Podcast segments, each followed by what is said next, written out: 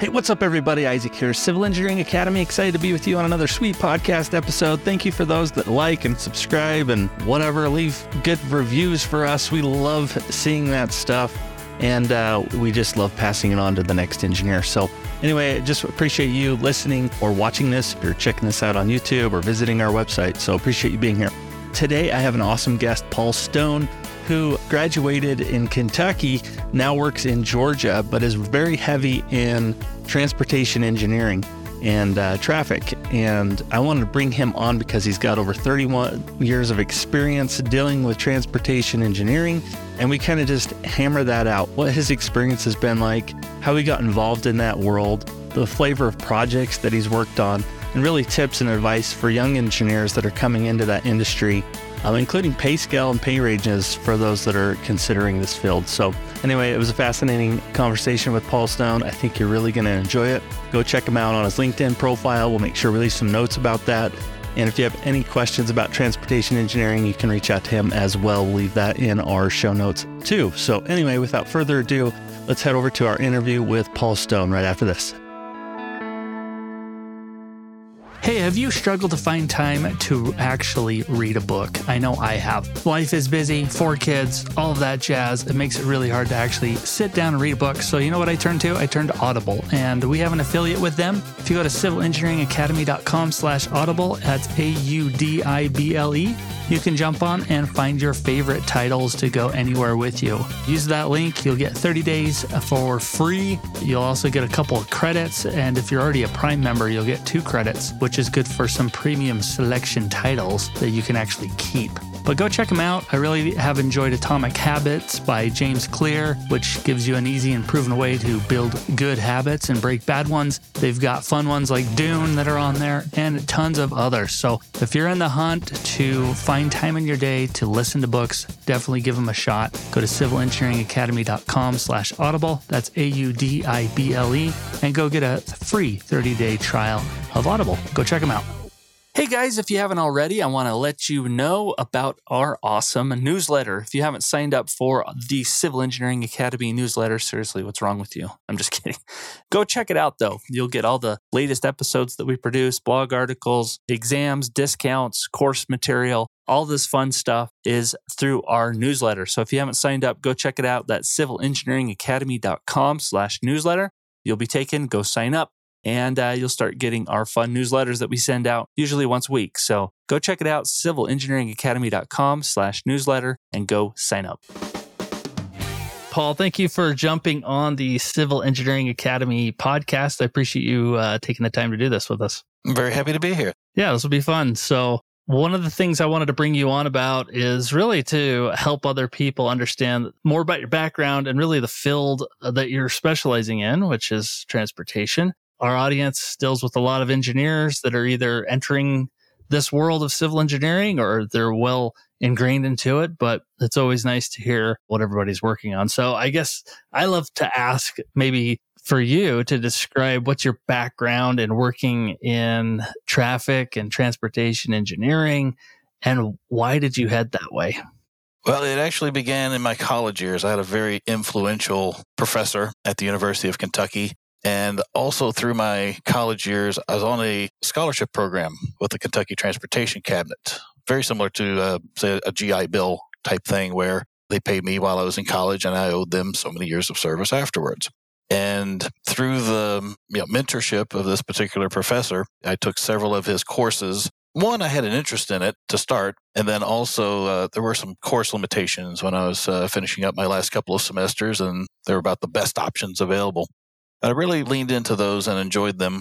And during my initial year rotation through four different divisions at the Kentucky Transportation Cabinet, I went through uh, two planning divisions, traffic engineering, and design. And I really liked design. However, traffic engineering ultimately had the largest need. And they also had a couple of projects on the books that were being let for construction. And they were specifically traffic signal projects. And they were installing the interconnect cables for communications and so on and so forth. So they were going to coordinate two very large traffic signal systems in two different corners of the state. And I just bullheadedly told the rest of the guys, I can do that. And I said, they're your projects. So they were my projects from the get go. I learned how to program the controllers, which are really industrial computers. They speak their own language. They are by no means iPhones or Androids or they don't run Windows. Very unique languages. And especially then. And um, those projects were uh, very successful. I was hooked. I went on from there. I was um, always in the field, always had my head in a traffic signal cabinet and um, running around the entire state doing that work for the cabinet. Were you graduated at this time or still in yes, school this, this is all postgraduate. Awesome. I tell people all the time I dropped out after I got my bachelor's degree. I could not uh, stand college enough to proceed with a master's. I got out and uh, immediately started working.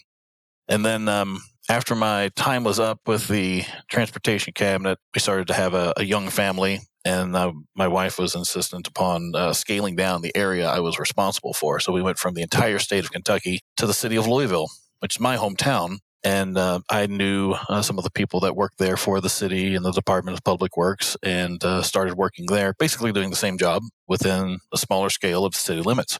And then um, after a few years there, I moved up to what was basically the city traffic engineer for the city of Lexington. They called it the signal systems manager position there. Both cities were going through a transformative time, modernizing centralized signal systems for both cities, taking out some very antiquated equipment from the 60s and 70s. Those were interesting projects. And even the evolution of those systems to what is there today is still you know, phenomenal leaps in computing power and technology. Once I started working for the city, I did discover that local politics was worse than state politics and uh, made the eventual move to private practice where I have been uh, since 2001. Wow. There's a lot to unpack there. You've been busy. How have you, I guess, been able to balance all of that as you have uh, grown into these different roles? It sounds like your wife, you had a small family. Let's get to a smaller area then you've become a manager. Has there been challenges in balancing your role as on top of everything else you do? You do education, you're a mentor, you do a lot of that as well. How have you been able to balance all that? It's not been easy, and I've learned a lot of hard lessons along the way from the perspective of uh, you know, mentoring others. I mean, I've literally tried to transplant my brain into other people, which I learned just does not work well. Everybody uh, has their own unique approach to things and uh, you have to tailor how you manage people. You know you have to tailor it to the individual. Some people are very uh, responsive and aggressive and they want to learn. Others are a little slower need a little more encouragement things of that sort and when i became a signal system manager that was a very rough transition for me from the standpoint of i had never managed anyone before and then all of a sudden i have a staff of 12 that was a bit of a culture shock. Big jump. Maybe there's some good stuff there because many engineers are typically labeled that they don't make good managers. Why do you think that is? Why is there such a gap there? I've done a little research on this, and what I have found fits me to a T. I mean, engineers, they care about things. You know, they want to tinker, they want to touch things, they want to build things, they want to make things. To be more of a manager, you're more of a people person an introverted, nerdy engineer is not necessarily a people person. I think it's taken me quite a long time to evolve to a point where I am. And a lot of self study and research. I've found that if um, someone doesn't take you under their wing and actually groom you for management, it's very difficult to get there on your own. That makes sense. I think, you know, going along with that, I think sometimes engineers feel like they're going to, they're losing maybe that engineering skill. They're not necessarily in the weeds anymore, you know? And then as a manager, you kind of oversee it. You have to assign it, you delegate stuff, and you're in charge of people and personnel and hiring, firing, and all that jazz. I have sense that as you grow older in your industry, you're doing less of the actual engineering work. And maybe some engineers feel like they don't want to lose those skills, I guess. I can relate to that as well. If I'm rusty with anything, it's certain pieces of software. If I you put a gun to my head and have me draw something in CAD, that that would be a losing proposition these days. And you know, I will say by and large, students graduating today would just run circles around, you know, graduate Paul from 1992. the stuff that um, today's generation knows coming out of college is just so much more in depth just the aggressiveness and the energy was way more than what I had way back then. Yeah. Well, that's, I guess that's good speaking as the whole for university. So that's good. I think so. From the perspective of the manager losing the skills, I think uh, having that good foundation, I've always uh, been the type to say never stop learning. And uh, I don't think that I have.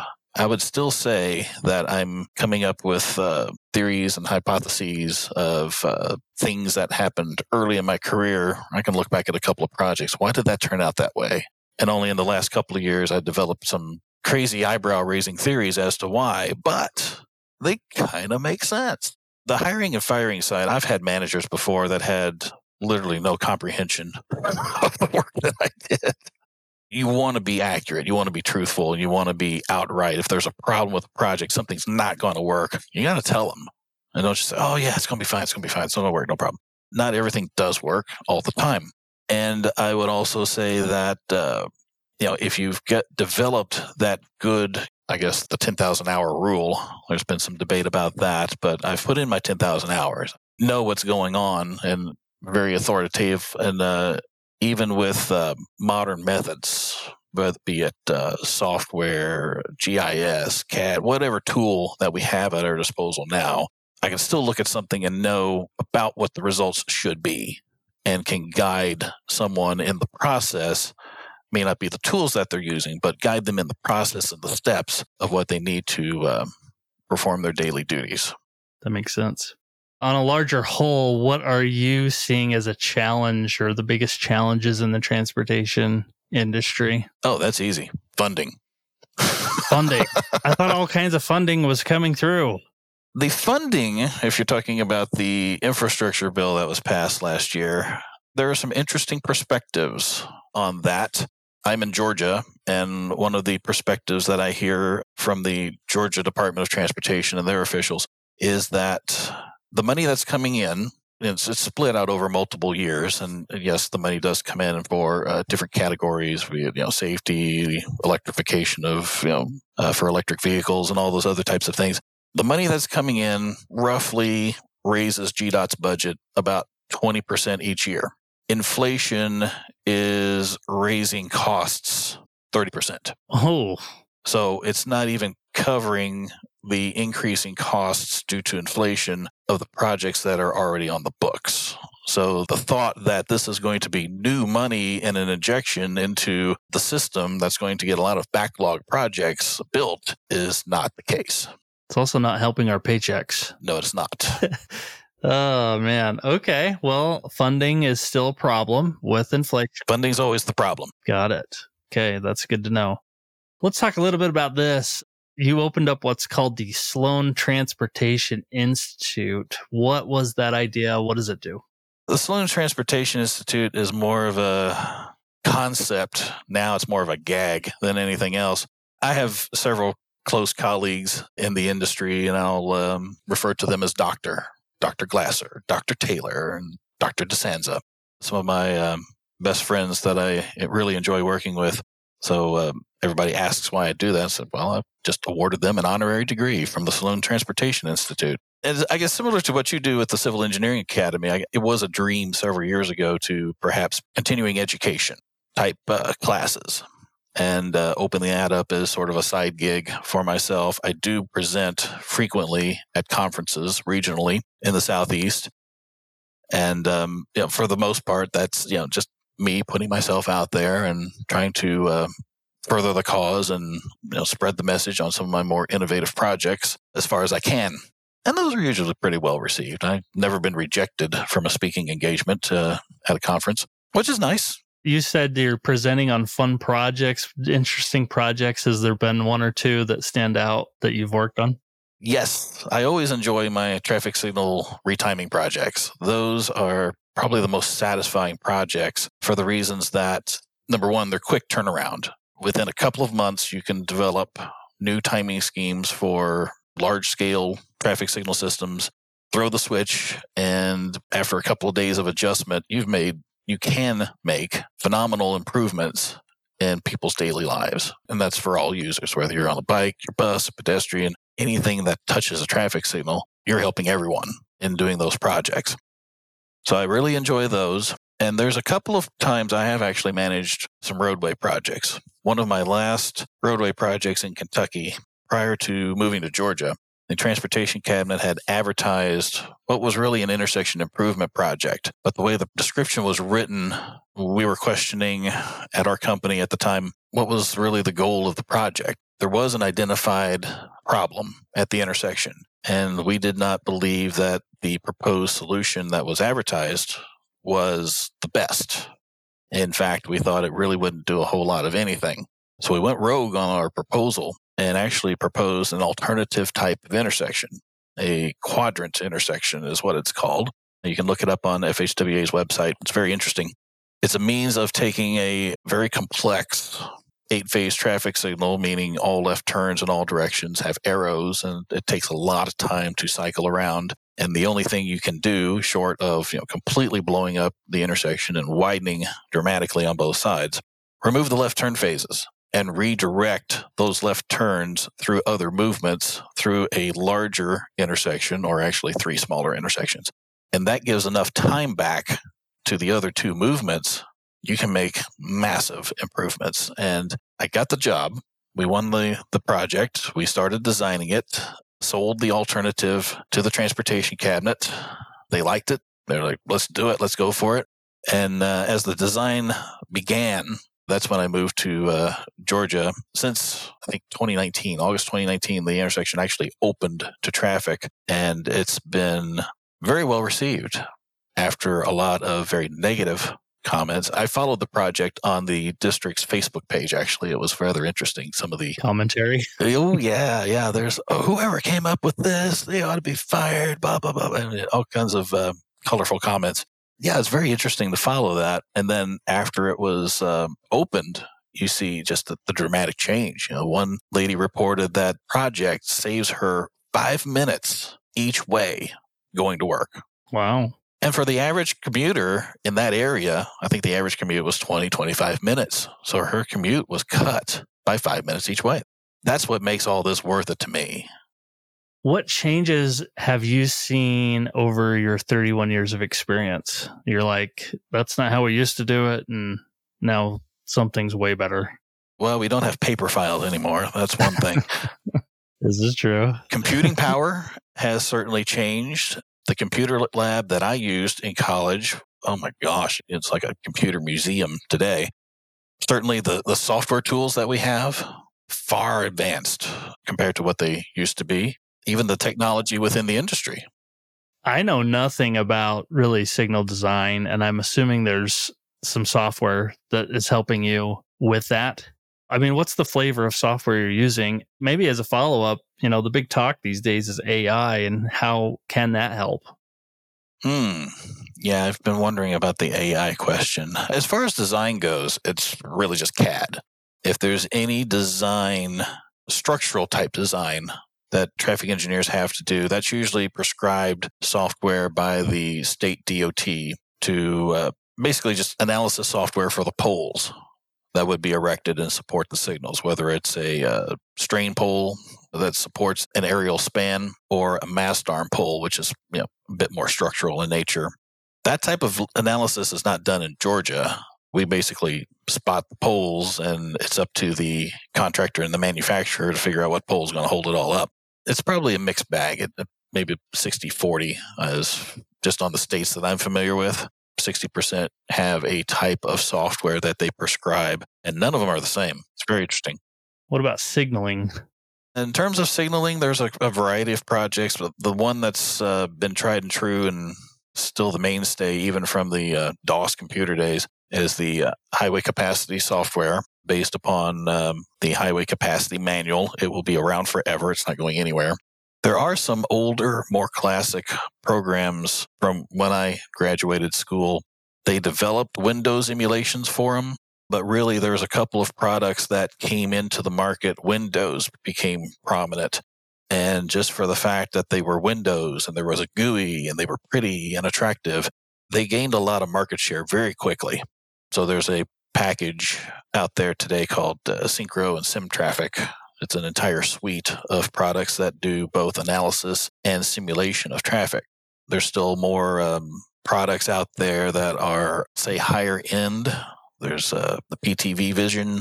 Vissim is out there. It's part of a multi package suite. Data is transferred from program to program to optimize signal timing, to optimize or present simulations, travel demand modeling. It's getting into more of a um, mesoscopic. There's a lot type there. of. Uh, there's a lot there. You're really uh, cross blending transportation planning and long range planning there with more of the traffic engineering analysis that you're doing for projects today. Well, if I'm a young engineer, these are tools that you're probably getting or learning while you're in a workplace. I mean, is there any benefit of trying to dig up some of these before they even enter, if that's where they would like to go, or just kind of on the job, you're going to learn this stuff? Several of these packages will have student licenses. I wouldn't doubt that some colleges have access to some of these. And even some colleges, uh, there's a, a uh, research arm at the University of Kentucky called the Kentucky Transportation Center. You have to emphasize center so you don't confuse it with the Kentucky Transportation Cabinet. And um, they have a hardware and loop set up which is very interesting. I had the, the ability to use it on a uh, project back in Kentucky one time. So there's other types of um, very, uh, I don't know, cutting edge. I mean, certainly more research based types of um, things you can do integrating the actual technology that we have with uh, computer simulation in the lab environment. Have you heard of uh, software called Beyondware that does simulations? No. I interviewed him. The founder, his name's Sam, came up with a software called Beyondware and a package. I think it's called Beyond Typicals, but it allows traffic projects to be simulated with a really beautiful graphic interface. Anyway, I was just curious if you heard that. If anybody wants to check that out, we have a past podcast episode. We'll probably link that in the show notes. Well, it sounds like there's a ton of softwares that are out there, and it sounds like institutions are definitely you know, implementing them at some level. I guess while we're on that t- subject, is there advice that you would give maybe to younger engineers that are just starting out into this field? I would give you the advice of never stop learning and find some higher level mentors. That's something that if I were to go back and talk to the 24, 25 year old me, that's something I would uh, definitely pursue and think of where you might want to be. I know, you know, some colleagues at competing firms. There are those chosen ones that are uh, identified to you know quickly rise up the ranks. You know, the for engineers they have some level of charisma and can go out and do sales and uh, give speeches at conferences and things of that sort. They may not be the type to get that you know strong foundational basis. You know, put in their ten thousand hours before they're just you know rocketed up to stardom at some higher level. I would recommend a blend learn some people skills, learn some soft skills. There's a ton of resources out there today relative to leadership, management, different management styles, those soft skills. They go a long way. Yeah, they go a tremendously long way to advancing your career as much as being authoritative and very knowledgeable of uh, your core work, whatever it is you're practicing. Yeah, a lot of people call these soft skills people skills now, as you need to really interact with people. And um, sometimes your engineering background and your university level, you're cranking out work, and then you get out into the field and you're typing a lot of emails and you're talking to a lot of people and shaking hands and all that jazz. And sometimes that might not translate well, and you have to learn those things, but definitely an important skill.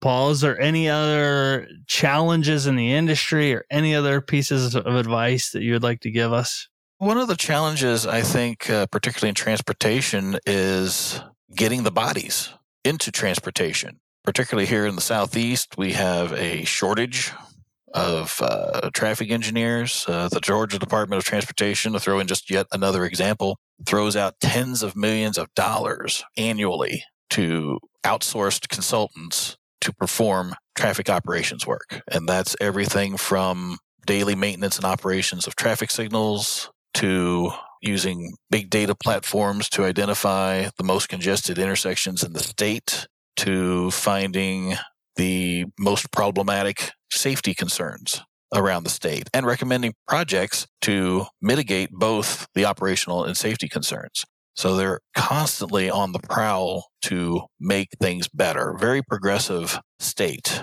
to work in and uh, you know extremely well funded you know, in spite of the uh, additional funding that's coming in the retention level right now is uh, not great. We have uh, some graduates, they'll come in, they'll give things a try for a few years, and they'll leave the industry or they'll leave the state.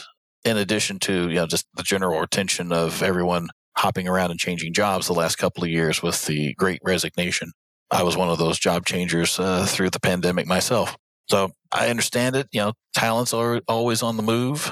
And certainly I have had the honor and pleasure of working with a number of young people over my career, and I can look back and see, you know, the positions that some of them are in now. One young lady got a very nice promotion, regional promotion, just this past week. I need to catch up with her and hear all about that. But very proud of her and having been a former supervisor of hers, and we worked together many years.